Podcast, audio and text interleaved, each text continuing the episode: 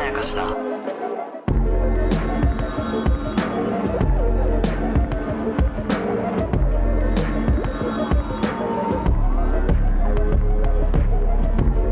小島康之です高野湊です無限まやかしとは映画やドラマや漫画や小説やドキュメンタリーなどのフィクションすなわちまやかしを無限に貪り続けている私たち2人がそれぞれの感想や考察を述べていくラジオ番組でございます今あのここたてが起こりましたよえドキュメンタリーはフィクションではないのではないですドかキュメンタリーはフィクションですよ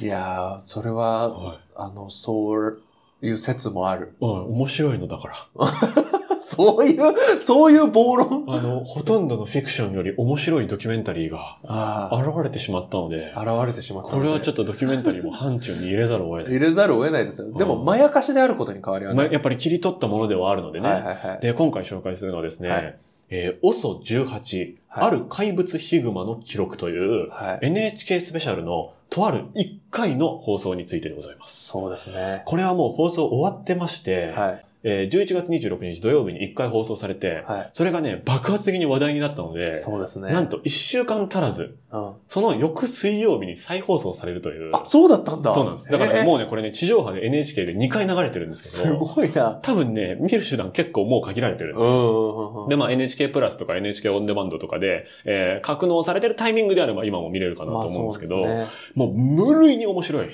ちゃくちゃ面白かった。ドキュメンタリーだったんで、うんただもう結構ネタバレとかはしちゃうと思うので、はいはいはいネタバレ触れたくないという方はぜひ本編を見てほしい。うんというのと、これ NHK の公式サイトにですね、うんなんかルポルタージュのもう本みたいな感じ で、もう台本から写真から何から、あ、そうなんそのだ。全部まとまっているので、はい。それをね、読みながら見るとか、僕らのあそうで話をすね聞くのも面白いと思います。テキストとして。という感じで。うんえーで、この OSO18 というのはですね、はい。えー、オソツベツというはい。北海道の、えーとあるね、酪農地帯で、うんえー発見されたのか、されてないんだな、まだな。うん。そうで発すね見。されてない幻のヒグマの、そうですこれはね。愛称というか、別名なんですけれども、はい。これ足がねはい、でかくて、はい。足跡が18センチもあると。はい。足跡の横幅が18センチあるということそうですよ。ですね。それで OSO18 と名付けられたんですけうど、んでそれがね、怖いんだよ。牛を襲ってるって。襲って。るんだよ。しかも、どう考えても、うん。食うためではないっそうなんだよ。ていうのうで、んしかも、熊の習性うと、ん。ちょっと違う動きをするから、4年以上にわたってう、ん捕まえられない。そうです。でも毎年毎年、はい。同じ OSO18 と思われる熊による牛の被害が出て、はい。被害額7000万円を超える。で、これはシャレにならんということで、はい北海道庁がうん熊捕獲アベンジャーズを組織し そうて、 そうそうそう。ね、北海道各地からうん。アベンジャーズが集まってきて、うん。かっこいいおじさんたちですよ。はが、もう熊、えー退治のためにね、うん組織を組むというところから話が始まるんですけど、い。もうこの時点で面白そうだもんね。めちゃくちゃ面白い。うんで、なんなら俺、うんなんでこのドキュメンタリーに興味持ったかっていうと、あの、数ヶ月前に、はい記事がバズ、バズってたんですよ。そうなんだ北海道のへ、ーあの、新聞記事が一個バズってて、へーこれ、令和の新聞やぞっていうのへでー、あの、投稿で、あの、バズってたのが、はいはいはい忍者熊現るなってるほどいう、ね。その、忍者熊っていう言葉の通り、ずっと見つからない熊がいる。あのね、うん。形跡はわかるんだけど、うん。まず映像にもほぼ映らないしそう、罠を仕掛けてそこに監視カメラを置いても、そう。まあ、めちゃくちゃ頭いいんだよね。そう。餌だけをかき出してるっていうので、だか ら。めっちゃ怖いよおそう。怖い。OSO18 と思われる熊映ってんだけそど、う罠の中から餌だけかき出してるっていう。でも、残された体毛とかは全部一致してて、そうそうそう足跡も全部一致してるので、この数十件の牛の被害を全部一個のヒグマがやったっぽいというね、えーことは確定してるし、うんで、しかもね、これ、あんまりその、ね、面白おかしく喋れないのが、やっぱちょっと生々しい場面も結構出てくるし、うんうん酪農家の方々とかは、うん毎回びっくりしてるんですよね。そうそうそうそうで、ああ、もう大事に育てた牛がやられちゃったみたそいうな。そうそう。で、食べるならまだ納得いくんだけど、こう、海とかね、うがもう細菌だらけの熊の爪でうんガーって引っかかれて、そ内臓をかき出されちゃった牛とかう。が、そう。ね、そのまま死んじゃう子もいれうば、病気のまま生きていかなきゃいけない牛もいたりして、で、しかも、人間が生活してる圏内にクマが入ってきてるってことですからね。で、堂々と入ってきてる。そう、だからもうそれはただ単に人間としても怖いわけですよ。やっぱりもうクマに襲われるっていうのがっ。ていう、その怪物ヒグマというそうそうそうそというイメージがありまして、う。うん。これやばいんじゃないのみたいな。そうそうそうそう。ここでみんなで集まって対策しても、え結構裏目裏目に出たりして、うんあの、餌が美味しそうでしたね、ちょっとね。あの、蜂蜜を。蜂蜜を混ぜ混ぜて、て、あの梅酒を混ぜて、そうそうそうほ、あの、干しぶどうとかいろいろ入れてそうね発。酵させて、でう犬の数千倍そうそうそう。の嗅覚嗅覚があというる。ことで、で、ある程度思い通りになる作戦もあって、うんこう、行動範囲が絞れていくんですよね。そうそう。だから、あの、えっと、偶然にも、うん。こう、あの、冬眠先うん。のエリアうんを発見できて、そう。あの、山張ったうらん一個当たったっていうのがあって、そうそうそうそう探してああれはあの偶然だったんですよ。あそうか他のハンターが見つけた、あの、鹿狩りのハンターが見つけあそうかた足跡からそうだ。見つけたっていうので、で、その偶然をもとに、そこから二つのルートに絞り込むんですよ。そうだそうだ牛襲いのルートそうだ。をっ。ていうのをクマアベンジャーズのおじさんたちがやってる、そうね。そうそうそう。どこまで言うかなこれもうネタばらしが最高に怖いんですけいどや、、そうですね。まあイメージ、振りとしては、その、快楽殺牛群みたいなことでうんすよね そ。うですね。快楽殺牛群は、そうまさにそ快楽殺人鬼ではなく、う食べるためのう。うん。牛ではなくて、うん面白おかしく牛を殺してるうん。シリアルサイコキラーみたいなクマがいるのではないか。そしてそれは超巨大で、うん人間のことも舐めてるのではないかというね、イメージがあったわけですけど、でもここで面白いのが、うそこからまあ正体を紐解くって話なんだけど、あの我々はね、このドキュメンタリうー、ん。最初の時点うで、んあ見つからないんだっていうの分かった状態で見てんの。確かに、ファーストシーンからね、そうそうそう、バレて見るつかっていないって言ってるから、俺こういうのあんま期待できないの。確かあにね。、なんだ、結局見つかりませんでした系うんの、ぼやぼやしたやつなんうだっんて思うんだけど、うんどんどん明らかにしていくのね。そう。で、一個うん大きなどんでん返しがあるんですよね。あるんですよね。でそれネタバレ見たくない方はぜひ本編見てください。そうですねはい、注意しましたよ。あもう、もうここの時点で面白そうでしょ。そう、めっちゃ面白いからね。そうそうそうこっからめっちゃ面白いこと言うからね。うん。うん言いますよ。はい。足跡16センチでした。大どんでん返 し。もうすべてが覆る。これ話違うのよ。熊としては、 そう。巨大な異常な熊ではなくて、オスの成獣としては普通のサイズであることが明らかになり、ええ、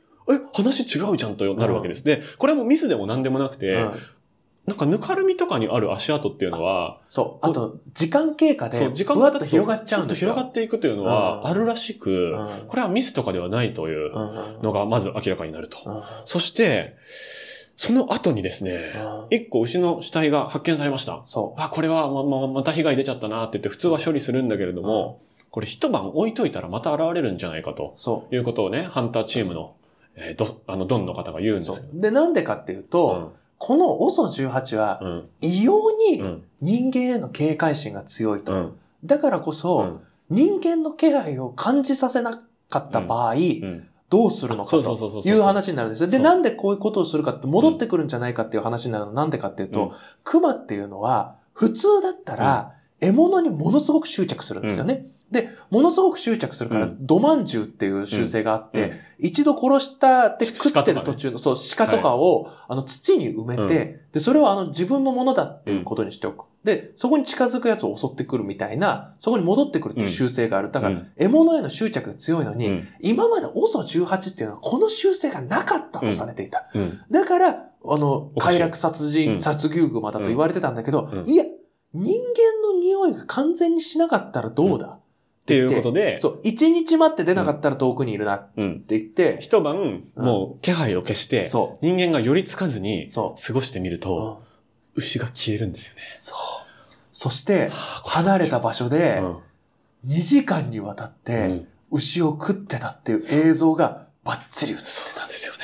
ってことはもう今までの快楽殺牛熊のイメージが全部覆るというのが、大どんでん返しで。そう。だから、まず、なんうんで傷だけつけていなくなってたかっていうと、そもそも体が大きくなかったから、そう切り殺しきれなかった。で、人間の気配を感じて、うんビビって逃げていたっていう。そで、人間がその後わーって騒いじゃうかう。うら、ん。取り返しにも来れなかった。来れっなかった。ていう、普通に不可能だったっていうことがそう。わかると。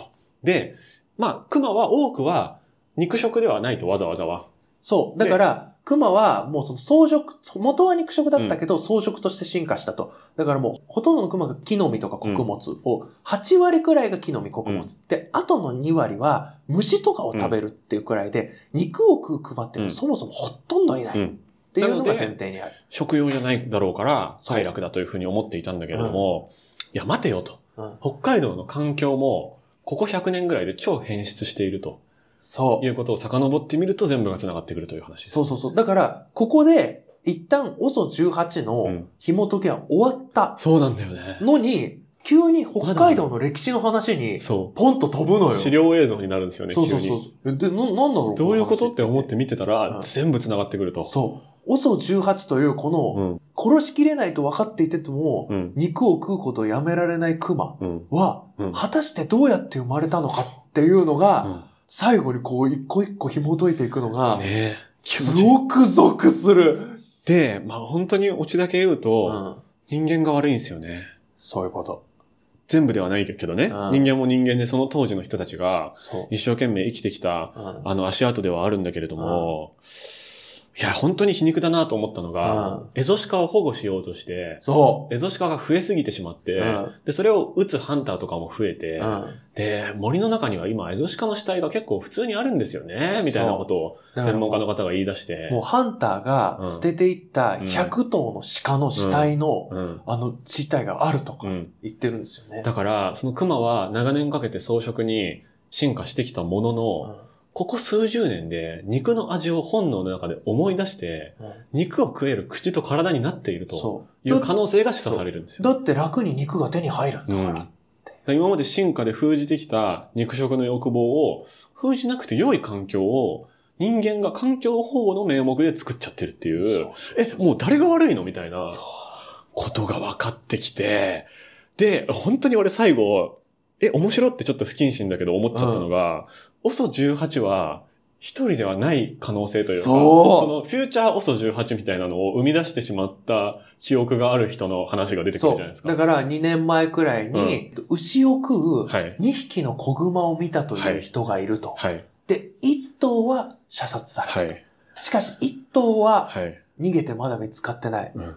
だからそれから、今まで2年くらい経ってるから、うんもう成獣になってるだろいやーネクスト世代が出てきてる可能性があるということだし、う。うんもう全部ね、言っちゃうし、あの NHK のサイトで読んでほしいんですけど、OSO18 が腰にね、うん銃の傷跡があっそて、人間に撃たれたから人間を警戒してる。う。そだからこそ、結構俊敏に牛を傷つけて人間に被害を与えることができちゃってるっていうことがう。そう。あるわけで、え、ってことはそのネクスト世代の、うん次のその OSO19 みたいなやつも、私別にでかくないから19じゃないんだけど、ネクスト世代のやつも、その条件は満たしてるよねっていう。で、しかもまたぐるぐる回ってるの、被害者が牛でしょそ被害者が牛なのう。に、うん。